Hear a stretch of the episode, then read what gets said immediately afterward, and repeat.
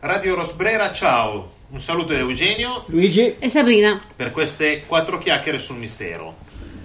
Allora, nelle puntate precedenti di Radio Rosbrera avevamo parlato del convegno Memoria al Carlo Sabadin che si è tenuto qua. Tre relatori di eccezione. in Intanto testa- devi dire dove, qua, perché Qua, l'altra volta non l'avete qua. è detto. vero, qua, qua, dove? A Ma qua... Piana, Crixia Ok. o Conne Street Pub?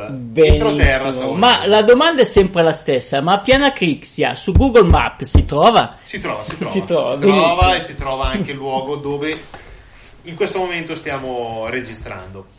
Quindi tre Baccarini, Manticelli, Centini, tre relatori di eccezione che hanno parlato di tre argomenti diversi.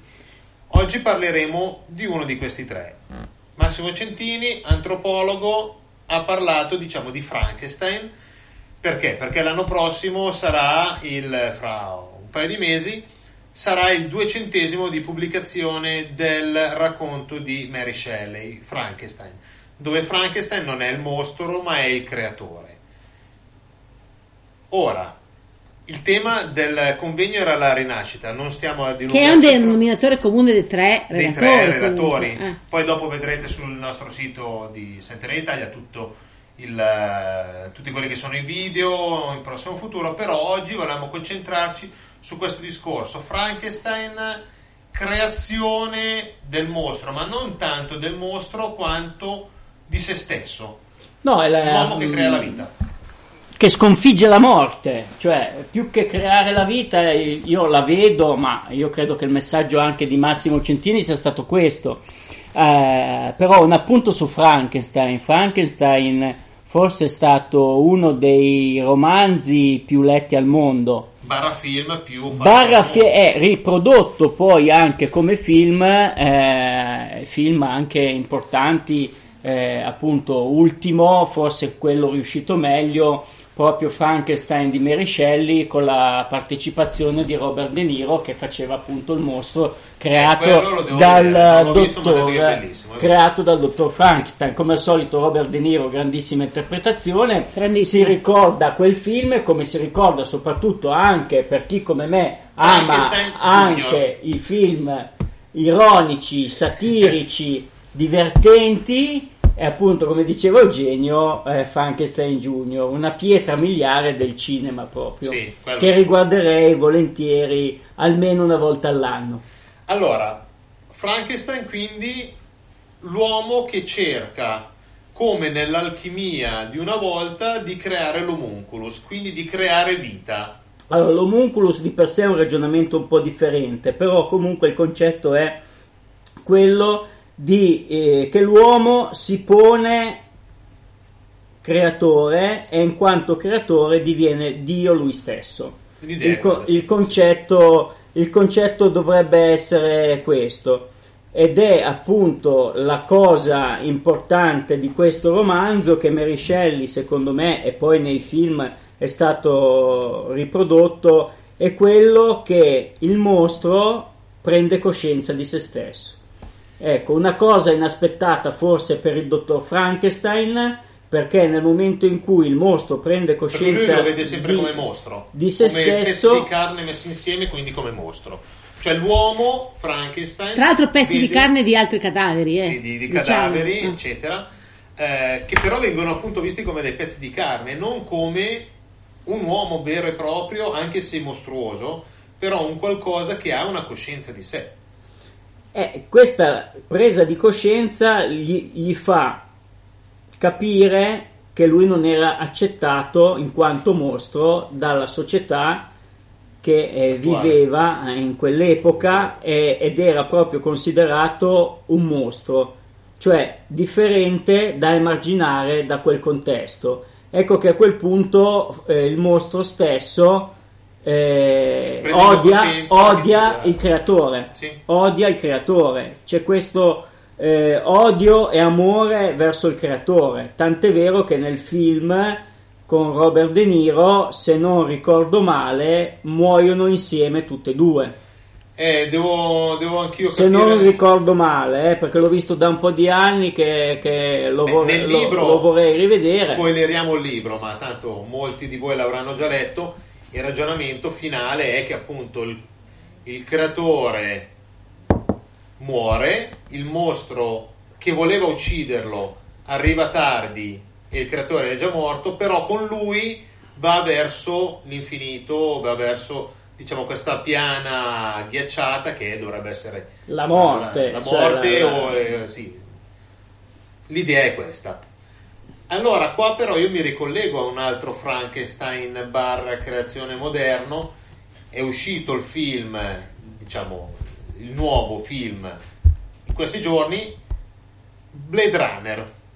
Blade Runner l'idea del replicante della creazione che prende coscienza di se stesso, prende coscienza che ha un tempo limitato, eccetera, eccetera. Rutger Hauer bravissimo nel primo, adesso il secondo è appena uscito. Sì, il secondo non stiamo Non lì a, Non a spie- a spiegarlo perché che chi non l'ha visto, casomai vorrebbe vederlo, non ci maledice nel frattempo. Tra l'altro, Blade Runner 2049, uscito nel 2017, diretto da Denis Villeneuve, è comunque il sequel del grandissimo Blade Runner uscito nel 1982, diretto da Ridley Scott, il famoso Ridley Scott. Guardate almeno il primo, innanzitutto è fondamentale che se andate a vedere Blade Runner 2049 Abbiate visto il primo. abbiate visto Forza. il primo perché è fondamentale per la storia eh, perché se no non riuscite a capire bene certi collegamenti anche perché poi eh, si vede eh, l'agente Deckard si vede interpretato sempre da Harrison Ford eh, e non capite e non riuscite a fare bene il collegamento perciò rispetto a questo Nel primo lui era un agente che doveva scovare, tra parentesi, questi replicanti. Eh, nel primo lui era un agente che aveva dato, si era già congedato Sì, sì, è vero, è vero, è vero. e si era già congedato dalla- dal suo ruolo di eh, agente mh, così eh, killer, diciamo così, dei replicanti ribelli.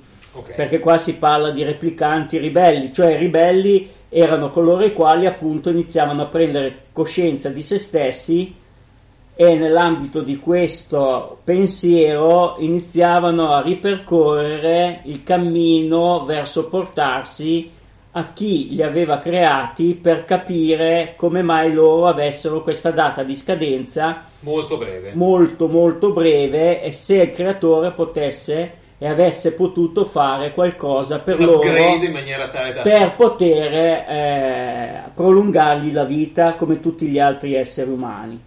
Perciò rispetto a questo, nell'ambito di questa ribellione c'è eh, gruppo, chiamiamolo così, Blade Runner, che sono i cacciatori di replicanti rispetto ai quali questi, in, in riferimento a una tecnologia nel- nell'ambito di alcune domande che gli fanno con questa strumentazione, riescono a capire se eh, è un replicante ribelle o meno, o se non è neanche un replicante che è un essere umano. La, famoso- la famosa camera puntata sull'occhio che gli guarda in riferimento alle domande che, che gli fa la gente, c'è una dilatazione più o meno marcata del- della pupilla che in riferimento a quella dilatazione gli fa capire se è un replicante o no, O meno. sì. o un replicante ribelle. Giusto. Stavo pensando due cose.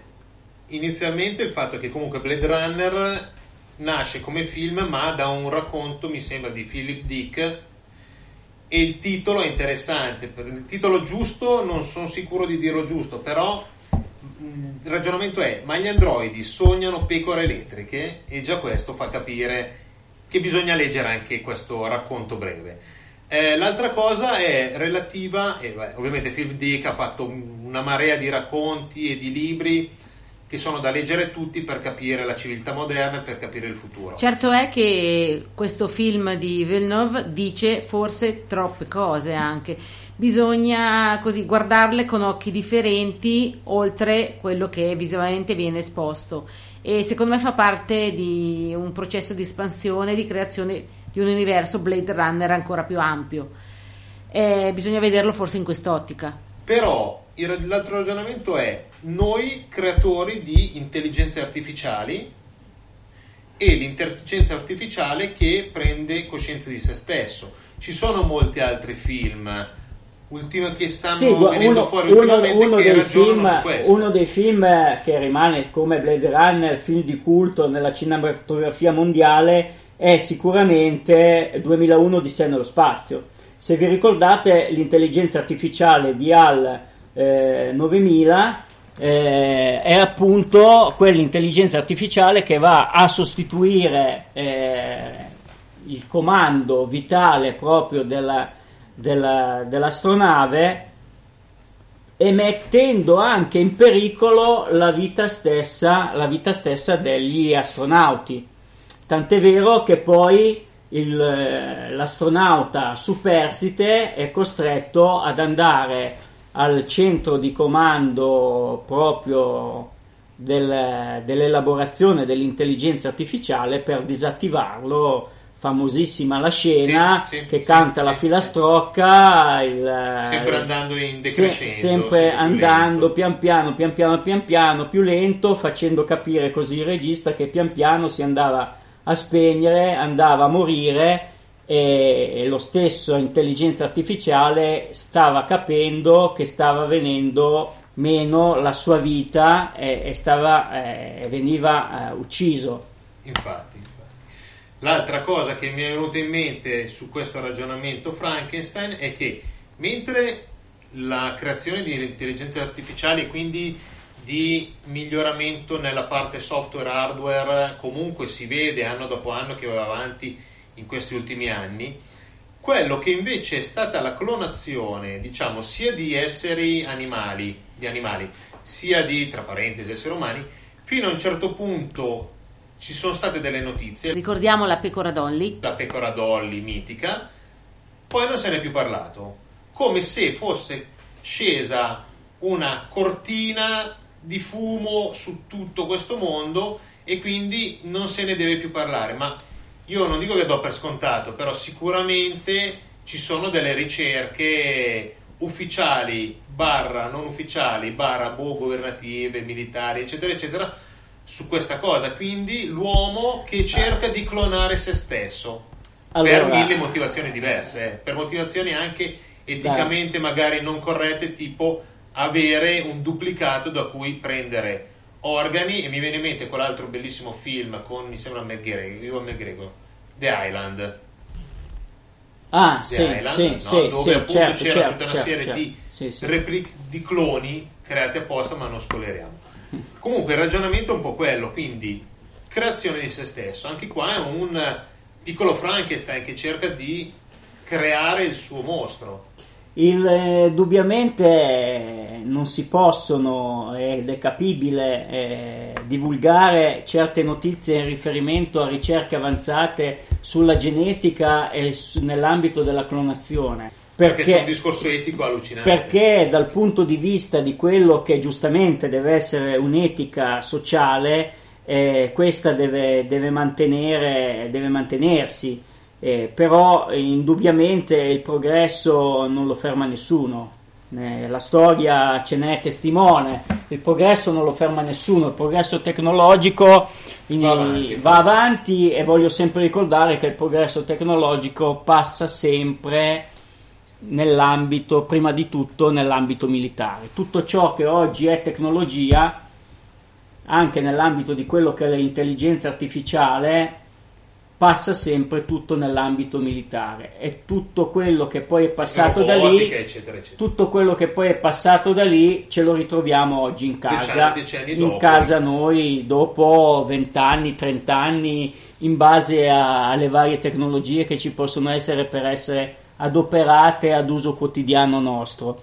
Primo fra tutti internet. Eh, tra l'altro avevate nominato The Island, che è un bellissimo film dove effettivamente l'altro potre- protagonista, diciamo così, meraviglioso era la stupenda Scarlett Johansson. Comunque, eh, parliamo sempre di film e di thriller fantascientifici.